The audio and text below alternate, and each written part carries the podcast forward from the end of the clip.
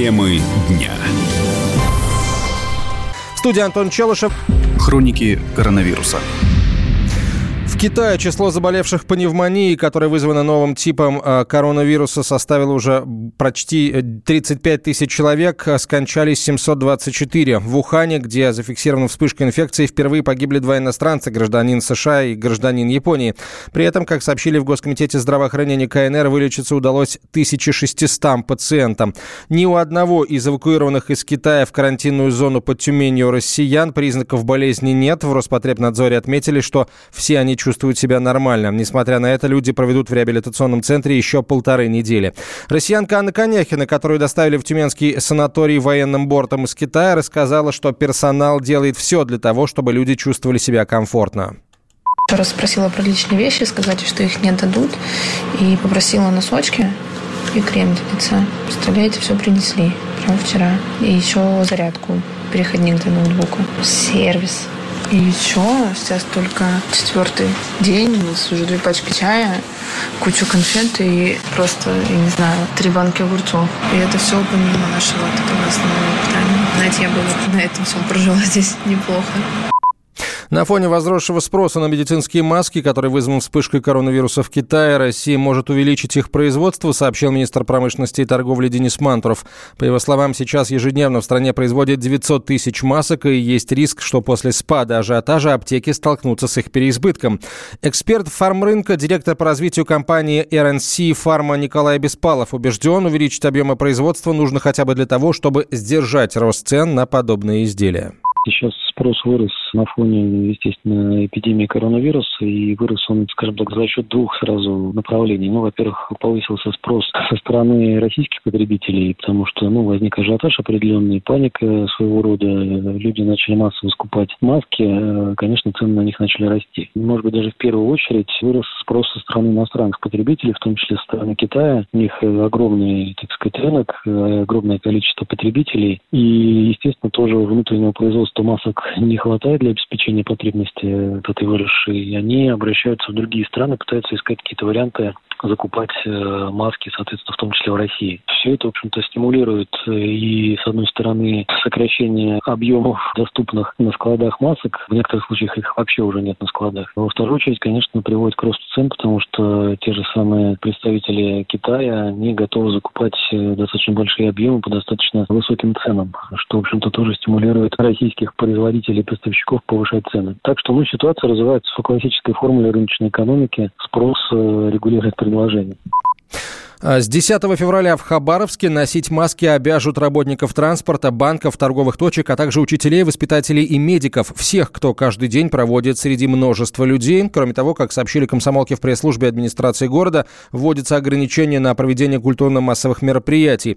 О дефиците масок уже заговорили и в Якутске. Там волонтеры провели осмотр аптечных пунктов и выяснили, что из 15 точек средства защиты остались лишь в одной. Маски в ней продают по 20 рублей за штуку, сообщает портал Саха Life. Пока некоторые аптеки пытаются нажиться на людях, эксперты призывают российских промышленников воспользоваться вспышкой инфекции и потеснить Китай в нескольких отраслях экономики. Из-за коронавируса новогодние каникулы в КНР продлили до 10 февраля, приостановлена работа всех фабрик. А политолог-экономист Антон Любич считает, что Россия еще может успеть перехватить некоторые заказы, которые поступали китайским промышленникам эпидемия, если она будет эпидемией, она, конечно, ударит по всем, в том числе по России. Главное, что произойдет из-за коронавируса, это то, что в Китае сократится потребление нефти и газа, потому что производство останавливается. И это ударит по России. Можно сказать, что если там эпидемия будет развиваться, а у нас нет, то, соответственно, те заказы, которые китайцы не смогут исполнить, теоретически могут исполнить наши предприятия. Прежде всего в таких отраслях, как металлургия и химическая промышленность, где мы являемся прямыми конкурентами, где у нас есть недозагруженные мощности. О влиянии коронавируса на российскую экономику ранее высказалась и глава Центрального банка Эльвира Набиулина. Она подчеркнула, что инфекция окажет незначительный эффект на нашу страну. На круизном лайнере Diamond Princess, которая стоит на карантине в японской Якогаме, симптомы смертельно опасной коронавирусной инфекции зафиксированы еще у троих. Российское посольство в Японии сообщает, что наших граждан среди зараженных нет. Сколько еще судно пробудет на карантине, неизвестно. Над созданием вакцины сейчас работают ученые всего мира. По их оценкам, лекарство появится не ранее, чем через полгода. Однако, похоже, они делают ненужную работу. Жена бывшего губернатора Красноярского края Наталья Толоконская заявила, что знает, как победить лечить опасную инфекцию, по ее словам, нужно регулярно пить воду и прибегнуть к гомеопатии. О том, стоит ли доверять таким советам, выясняла корреспондент «Комсомольской правды» Светлана Валиулина. Пока ученые разрабатывают вакцину против опасной инфекции, Наталья Толоконская, кстати, врач и руководитель собственной клиники, предложила свой вариант решения проблемы. По мнению бывшей первой леди Красноярского края, победить коронавирус можно с помощью гомеопатии и воды. Принимать препараты по схеме, пить по 8 стаканов воды в день и будешь в безопасности. С водой все более или менее понятно. Ну, а гомеопатию ученые РАН еще три года назад признали лженаукой, приравняв к магии и уринотерапии. Но это не помешало жене экс-губернатора сделать громкое заявление. Не нужно так уповать на вакцину, считает она. Главное – освободить организм от токсинов и придать сил иммунитету. Да, с помощью водопития и гомотоксикологии. Это разновидность гомеопатии. Тогда можно не объявлять а, очередной коронавирус врагом, а восстанавливать экологию отношений с ним, заключает Наталья Петровна. Инна Толоконская прогремела на всю страну в мае прошлого года, когда она объявила укусы клещей полезными. А в Красноярске женщина известна как создатель Центра альтернативной медицины и автор знаменитой фразы об экологии. Когда в голове чистых мыслей станет больше, грязный воздух перестанет быть опасным. Светлана Валиулина, Комсомольская правда, Красноярск.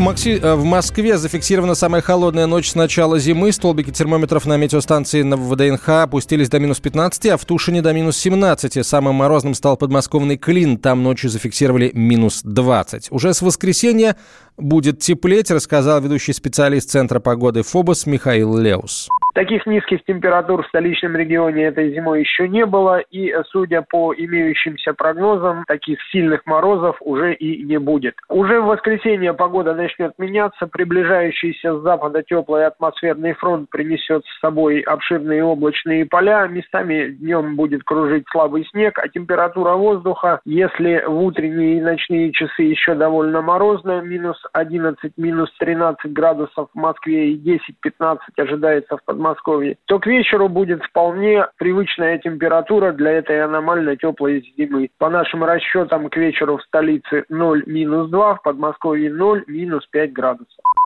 Предстоящая неделя будет теплой, хоть и облачной, добавляет Леус. По его словам, днем температура воздуха в Москве будет колебаться от нуля до двух тепла. Темы дня.